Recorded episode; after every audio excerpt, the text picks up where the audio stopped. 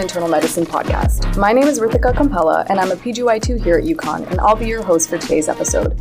Before we begin, a quick disclaimer. All opinions and views expressed in our podcast are entirely the responsibility of the authors and do not represent the opinions of anyone else in the UConn Department of Medicine.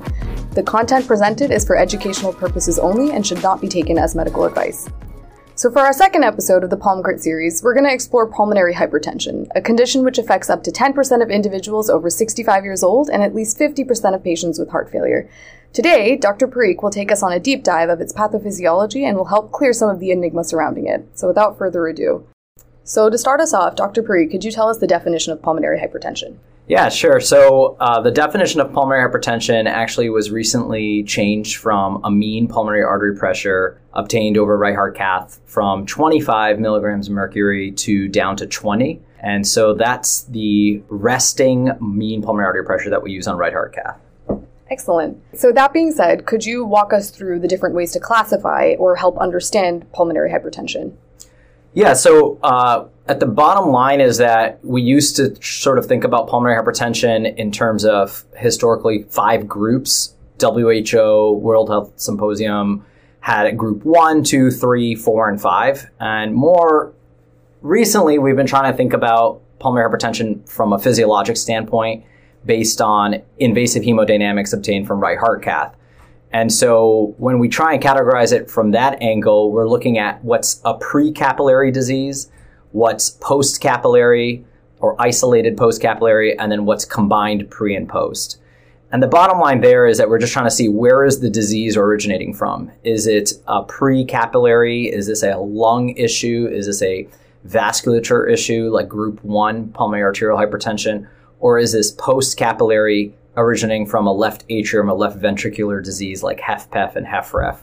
And so we use our invasive hemodynamics during right heart catheterization to really make that determination. And the pressure that we're trying to use to define one versus the other is really that wedge pressure. Uh, and the cutoff that we use is 15. Could you explain a little bit more about PVR, pulmonary vascular resistance, and how that plays into our interpretation of pre versus post capillary pulmonary hypertension?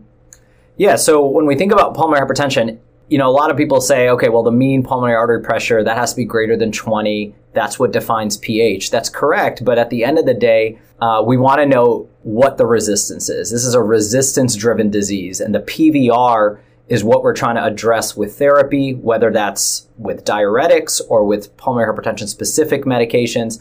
So a lot of people will define PH more as forget the pressure. This is a resistance driven disease. The resistance is what defines uh, what's going on. So if you think about the definition or the calculation of pulmonary vascular resistance, that's your mean PA pressure minus your wedge pressure, which is an estimate of your left sided disease or post capillary disease, divided by your cardiac output.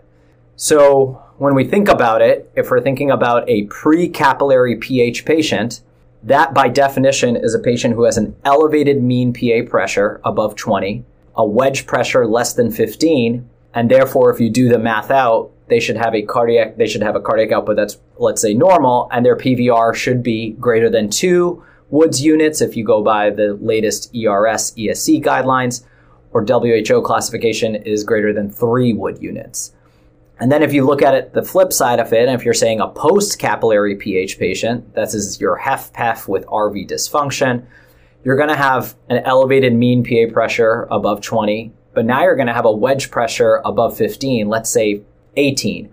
And then you take that calculation for PVR and you divide out the cardiac output, and you're going to see that your PVR is actually not elevated. That, by definition, is a post-capillary PH patient. And then, of course, the most common is going to be something that's combined pre and post. Their mean PA is elevated, their wedge pressure is elevated, yet their PVR is also elevated. So, w- teasing out what is the pre-capillary component, what's the post-capillary component can be a little tricky. That actually sets up pretty well into the next segment. And since we already discussed how some of the invasive hemodynamics can indicate whether we're a pre or post capillary picture, could you walk us through the pathophysiology of both processes and how they relate to the WHO classifications? Yeah, uh, that's you know that's a really good question, and it kind of also touches on what are the signs and symptoms of pulmonary hypertension too. So, you know, if we go back to pulmonary hypertension being a resistance driven disease, then, then that patient with elevated PA pressures in their pulmonary artery is obviously going to have a high pulmonary vascular resistance. That high pulmonary vascular resistance translates to an increase in right ventricular afterload. The RV, thin walled, it's very malleable, unlike the left ventricle. So the minute the right ventricle has to deal with any sort of increase in afterload, it's gonna change its morphology. It's gonna dilate. It's gonna lose its function. And so in the face of that increase RV afterload, the right ventricle becomes starts to remodel. It's going to have what we see increased RV pressure load, increased RV wall thickness. As a result, the contractility will drop and then you're dilated and now you're pushing over that interventricular septum towards the left ventricle. We're trying to preserve your cardiac output. At some point, pulmonary hypertension will transition from a compensated phase to a decompensated phase. And these are the patients coming into the hospital, into the ICU now with low blood pressures, with cardiac outputs that are low, with a lactate that's elevated. So that's kind of your classic how precapillary pulmonary hypertension can translate and develop into this increased RV afterload that eventually causes RV failure and decompensated RV disease. In postcapillary pulmonary hypertension, you're dealing with a cardiomyopathy. You're dealing with thick walls of the heart, dilated cardiac failure, where your walls are too thick, your squeeze of your heart is somewhat compromised, the heart doesn't fill very well. As a result, you have an increased right atrial pressure. As a result, you have an increased wedge pressure. And over time, that's going to cause vascular remodeling and an increase in your PA pressures. But when you do the math out based on your catheterization report, you're going to see that there's no, there's no increase in your actual PVR. So, with that being said, I think it's fair to assume that patients with pulmonary hypertension, or at least decompensated pulmonary hypertension, oftentimes present with similar signs and symptoms of our heart failure patients. And so we'll typically get echoes for them and we'll notice that their PA systolic pressures are above 25, which I think, correct me if I'm wrong, is the number that we pay attention to, which kind of gives us an indication of an underlying disease process. So once we get the elevated PASP, I'm assuming we send them for a right heart cath. And what does the rest of their workup look like from that point? Yeah, and I think this kind of circles back to why we still use the WHO classifications, even though we're trying to categorize pulmonary hypertension more based on pathophysiology. And so once a diagnosis of precapillary pulmonary hypertension is established, we should really start looking for why. And, you know, if you are pretty convinced that there's no component of diastolic heart disease, then you really want to go through your WHO classifications one through five and think about some of the causes. So if we recap those, you know, WHO group one is your true pulmonary arterial hypertension. This is disease of the vasculature. Most commonly here, we think about connective tissue disease, scleroderma or CREST syndrome, hold a pretty poor prognosis with PAH, lupus, a lot of the rheumatologic diseases that you can think of. But group one, in and of itself, is a little bit of a mixed bag. You not only have the connective tissue diseases, you have drug induced or IV drug use, amphetamines. You can have portopulmonary hypertension, which is a big deal in our cirrhotics, especially when we work towards uh, working them up for transplant. And then, you know, idiopathic or, or heritable disease as well. So generally, when it comes to WHO Group 1, I'll send a panel of autoimmune labs, maybe an HIV test. Maybe I'll get an abdominal ultrasound with Doppler to make sure there's no underlying cirrhosis. Group 2 we'll skip over since that's post-capillary PH, you know, and then we'll get into group 3 and group 4. So group 3 pulmonary hypertension is something that is driven by hypoxia. We think about classically hypoxic pulmonary vasoconstriction, patients who are chronically hypoxic their body responds to sort of appropriately fix their VQ mismatch by constricting their pulmonary vasculature. That constriction of pulmonary vasculature over time will cause an increase in PVR, and that'll result in pulmonary hypertension. In group three, we really think of anybody with parenchymal lung disease that can range from emphysema to lung fibrosis to NSIP, ILD. And then, of course, is our sleep apnea patients who are chronically hypoxic at night, especially if they're not having their OSA addressed. And then group four is chronic clot or chronic thromboembolic pulmonary hypertension or CTEPH. Along with group one, PAH, it's the most commonly underdiagnosed or missed cause of pulmonary hypertension. And I would say this is an interesting field because it can range from patients who have had completely asymptomatic clot episodes. Usually those are patients who are younger with clotting history like factor V Leiden, and they'll eventually just present with RV failure. And then you'll end up retrospectively kind of diagnosing them with chronic blood clots. And on the flip side is our patients who are coming in with intermediate and high risk pulmonary embolisms who we sometimes will reach for more advanced therapies such as EKOS or catheter directed therapy or Inari in hopes of preventing the development of CTEPH down the line. And then group five is a hodgepodge of disease. Uh, you know, it has patients who are on dialysis, but honestly, you know, we all know that these ESRD patients on dialysis have chronically elevated wedge pressures. So they're kind of multifactorial in that sense. Sarcoidosis fits into group five as well, but again, we know that sarcoid can involve lung parenchyma and cause group three phenomenon type of PH. It can be cardiac involvement, so you can have more of a cardiac sarcoid. And then at the end of the day, it really behaves like group one physiology in where you have granulomatous infiltration of the pulmonary vasculature. And even though it's categorized as group five sarcoid is, it's actually more like a PAH type physiology. So when we think about these different groups, one through five, that's really where our workup comes into play. I alluded to autoimmune labs and abdominal ultrasound with Doppler. For group three, everybody should get a sleep study. You know, we definitely want PFTs. In particular, we want to see what their FVC is, their DLCO. Does that make us think that they may have an underlying lung parenchymal lung disease like an ILD? So we might want to go ahead and get a CAT scan if the x-ray is not normal. And then group five, you know, it's not a lot of screening or testing that we do, but it is something that we want to keep in the back of our mind if they have any of those risk factors.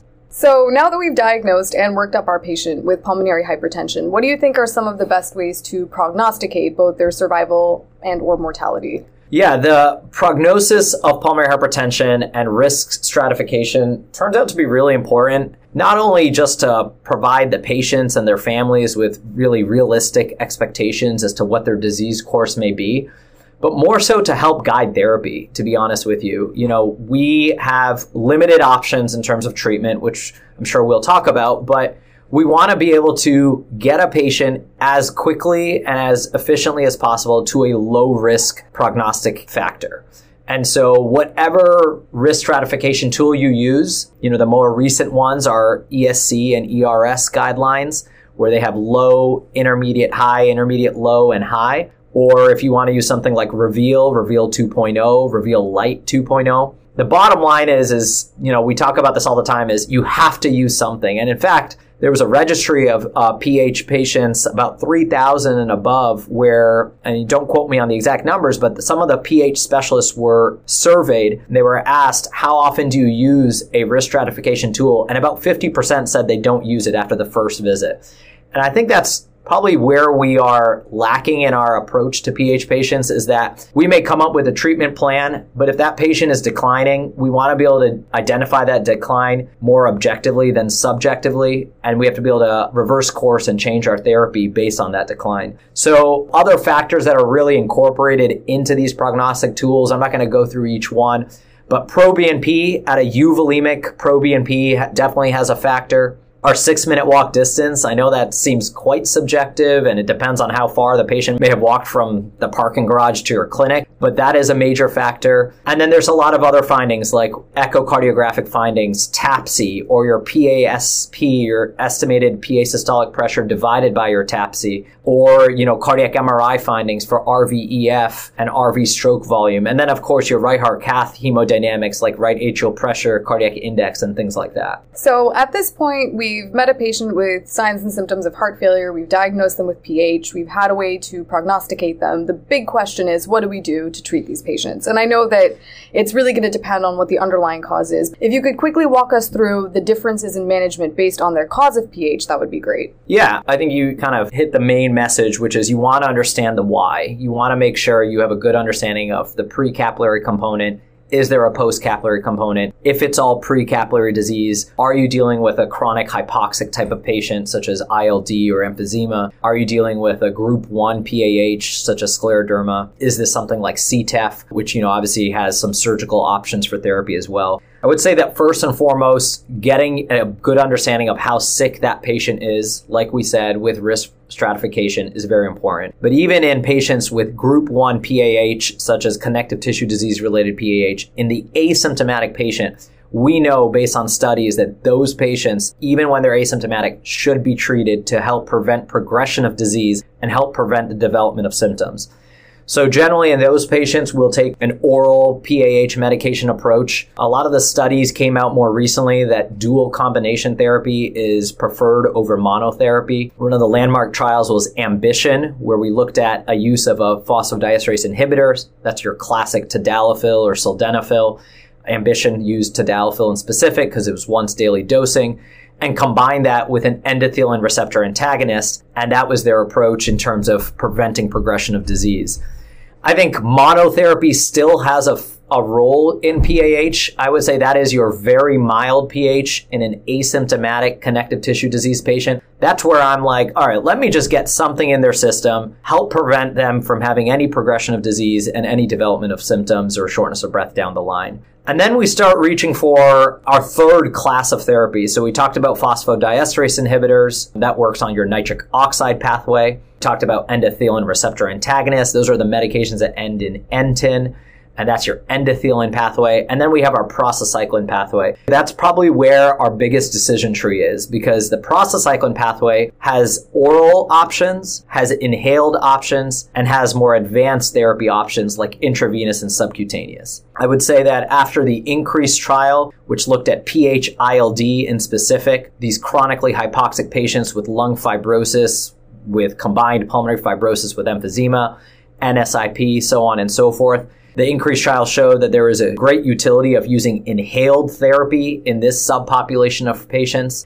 And then we all know that the advanced therapies like intravenous and subcutaneous come into play when we're dealing with that decompensated RV failure, that patient with a, a low cardiac index someone who's having syncope and pre-syncope at home, someone who you don't feel like you have enough time to get them on pills and inhaler or get them to gold dose because their prognosis is so poor, maybe two to three months without more immediate intervention. And then lastly is of course CTEPH. All those medications that we kind of talked about probably get some play in the CTEPH population more off-label for example, if you have a patient who's got severe PH by numbers, by pulmonary vascular resistance, their cardiac index is 1.5, and it turns out that it's all driven by chronic blood clots. Well, that patient's not going to be a candidate for surgery unless we bring down their PA pressures, unless we optimize them for surgery.